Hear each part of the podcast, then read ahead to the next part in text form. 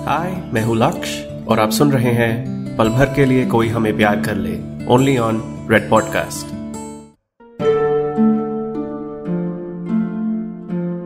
पल भर के लिए कोई हमें प्यार कर ले। एपिसोड ट्वेंटी वन क्या तुम्हें सच से डर लगता है? जब मैंने कॉलेज में मैंडी के लिए वो प्ले लिखा था। वो पहली बार नहीं था जब मैंने किसी लड़की के लिए कुछ लिखा हो। कॉलेज तक तो मुझे थोड़ा बहुत भरोसा था अपने कलम और अपनी कला में। लेकिन जब पहली बार मैंने किसी लड़की के लिए कुछ लिखकर उसे दिया था, उस दिन मेरी एक नए किस्म के डर से मुलाकात हुई थी। तुम्हें झलक याद है ना? स्कूल में जब मैं तेरह साल का था और हम दोनों साथ में एक बेंच पर बैठे थे और धीरे धीरे हम पास आने लगे थे तो झलक सिर्फ़ वो पहली लड़की नहीं थी जिसका मैंने हाथ थामा था। झलक वो पहली लड़की थी जिसके लिए मैंने एक छोटी सी कहानी लिखी थी। हमारा वो क्लास में हाथ पकड़ने वाला फ़ेज़ अभी भी चल रहा था। और एक दिन उसके हाथ मेरी नोटबुक आ गई, जिसमें मैं अपनी कहानियाँ लिखता था। उस उम्र में तो सब अधूरी ही थी, लेकिन तब मैं इस बारे में नहीं सोचता था। मुझे बस लिखने में ही मज़ा आता था। शब्दों में खो जाना, यही मेरी जन्नत थी तब। तो जब झलक को मेरी वो नोटबुक मिली तो उसने पूछा कि, क्या मैं इसे पढ़ सकती हूँ? तो मैंने तो एकदम से मना कर दिया। उसे लगा कि मैं उसे दिखाना नहीं चाहता। तो मैंने उसे समझाया कि मैंने कभी भी किसी को अपनी नोटबुक नहीं दिखाई है। तो फिर झलक बोली कि, ऐसा क्या लिखते हो तुम इसमें?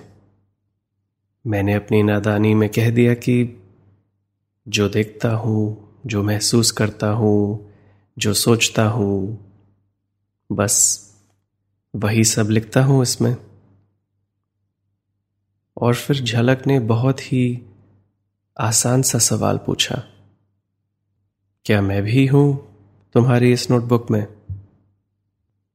और क्योंकि मैं तब भी झूठ नहीं बोल पाता था और ना ही सही वक्त पर कोई अच्छा बहाना सोच पाता था, मैंने बस उसके सवाल का जवाब दे दिया कि हाँ तुम भी हो इसमें? और फिर झलक ने जो मुझसे मांगा, उस बात ने मेरे अंदर एक नया डर पैदा कर दिया। उसने कहा, चलो दिखाना मत। सिर्फ़ सुना दो। एक चीज़ कोई भी जो इसमें है, जो तुमने मेरे बारे में लिखी है। उस दिन मुझे इस बात का डर नहीं था कि वो मुझसे ये जानना चाहती है कि मैं उसके बारे में क्या सोचता हूँ। असल डर था झलक को अपनी लिखी बातें सुनाना, उसे दिखाना कि मैं क्या सोचता हूँ कि मैं सच में कौन हूँ? और उस उम्र में इस नए डर की खासियत यह थी कि वो जोश का नकाब पहन कर आया था। तो मैंने नोटबुक का एक पन्ना खोला जिस पर झलक के बारे में कुछ लिखा था और उसे पढ़ के सुना दिया। बात सुनाने के बाद जब जोश खत्म हुआ तब डर ने नकाब उतार कर अपना चेहरा दिखाया।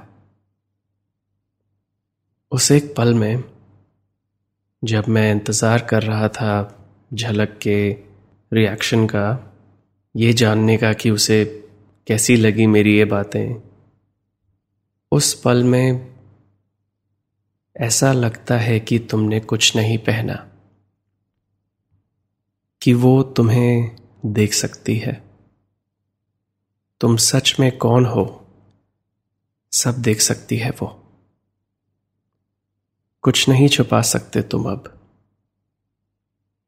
और वो डर कहता है ये, कि अगर उसे ये बातें पसंद नहीं आई तो उसे तुम जो सच में हो, वो ही नहीं पसंद। कि उसने तुम्हारी रूह देख ली है। और उसे कुछ खास नहीं लगा। क्योंकि अगर किसी को तुम्हारा सच नहीं पसंद तो कोई भी किस्म का झूठ उनकी इस सोच को बदल नहीं सकता। इतनी ताकत होती है तुम्हारी कला के सच में।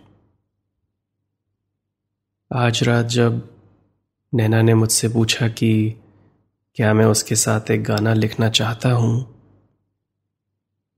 उस पल में मैं उतना ही डरा हुआ था जितना कि सालों पहले उस दिन झलक के सामने। वैसे शायद आज मैं तब से भी ज़्यादा डरा हुआ था, क्योंकि ये भी एक नए किस्म का डर था। क्योंकि इस बार भी मैं एक लड़की को इम्प्रेस करना चाहता था, लेकिन इस बार वो बचपन की नादानी और मासूमियत का सहारा नहीं था। पता नहीं था कि नैना के सवाल का क्या जवाब दूँ। तो कह दिया कि मुझे गाना लिखना नहीं आता। नैना हँसी और बोली, ये तो मैं जानती हूँ। तुम शायर नहीं हो। तुम्हें बस वही लिखना है जो तुम कहना चाहते हो। अपने अंदाज में। ये सुनकर मुझे थोड़ा तो बेहतर लगा, क्योंकि इसका मतलब था कि उसे मुझसे कोई ऐसी उम्मीद नहीं थी जो मैं पूरी ना कर पाऊँ। क्योंकि मैं नैना को निराश नहीं करना चाहता था। लेकिन मेरे डर अभी भी इतने कम नहीं हुए थे। उस बेचैनी में एक और डर निकल गया मेरे मुँह से। मैं अकेले लिखता हूँ। यह सुनकर नैना का जवाब जैसे रेडी था, उसने पूछा, कभी किसी के साथ लिखने की कोशिश करी है तुमने? मैंने कहा, नहीं। फिर वो बोली तो तुम्हें कैसे पता कि तुम किसी और के साथ लिख सकते हो कि नहीं? इस सवाल का जवाब मेरे पास नहीं था। मैं और भी कुछ कहना चाहता था बात को टालने के लिए तो मैंने बोलना शुरू किया कि मैं और फिर नैना ने मेरी बात को काट कर कहा, कोई बात नहीं, अगर तुम कंफर्टेबल नहीं हो तो कोई बात नहीं। तब मुझे एहसास हुआ कि मैं सिर्फ़ अपने डर के बारे में सोच रहा था। तभी उसे ये सवाल, ये बहाने दे रहा था। और मैंने इस बारे में सोचा ही नहीं था कि ये सब कहने से उसे बुरा लग सकता है, और वो कुछ ऐसा कह सकती है। तो बस उसके ये कहते ही मैंने बिना सोचे कहा, नहीं नैना, मैं तो और इससे पहले कि मैं अपना कोई और बहाना बनाता, वो बोली,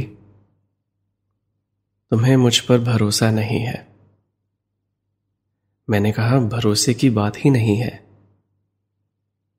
और फिर नैना ने कहा तो ये सब बहाने क्यों? मुझे ऐसा क्यों लग रहा है कि कोई बड़ा सच छुपाने की कोशिश कर रहे हो तुम? जो सच में पूछना चाहते हो, पूछ लो।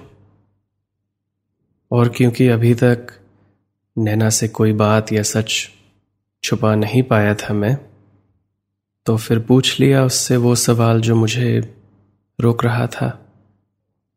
क्यों लिखना चाहती हो तुम मेरे साथ?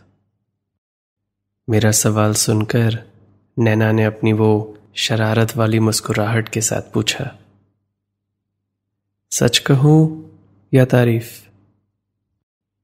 अभी तो सिर्फ़ सच काफ़ी रहेगा, मैंने कहा। नैना बारिश की तरफ़ देखते हुए बोली, अभी जब कुछ देर पहले तुमने मुझसे पूछा था कि मैंने अपने तीन मिनट में क्या देखा मैं अपने इस अकेलेपन में एक अलग दुनिया में जाती हूँ। और मुझे वहाँ आज एक गाना दिखा। और पिछले काफ़ी दिनों, हफ्तों से मैं कुछ नया नहीं लिख पाई हूँ। तो ये काफ़ी नई चीज़ थी कि इतने वक्त बाद एक गाना फिर से बाहर आना चाहता है। लेकिन मुझे उसे उस दुनिया से, इस दुनिया में लाने के लिए तुम्हारी ज़रूरत है। क्यों? मैंने पूछा। क्योंकि उस गाने में तुम भी थे।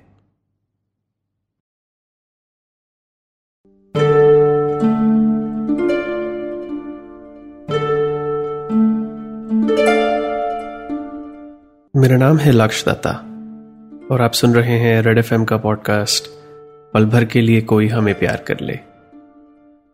मेरी ये कहानी आपको अभी तक कैसी लगी है, मुझे बताइए।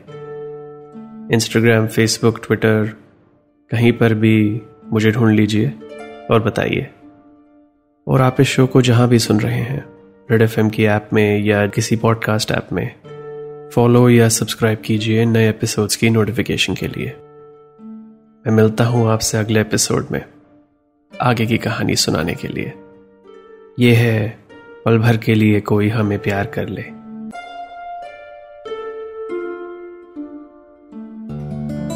यू आर लिस्निंग टू पल भर के लिए कोई हमें प्यार कर ले ओनली ऑन रेड पॉडकास्ट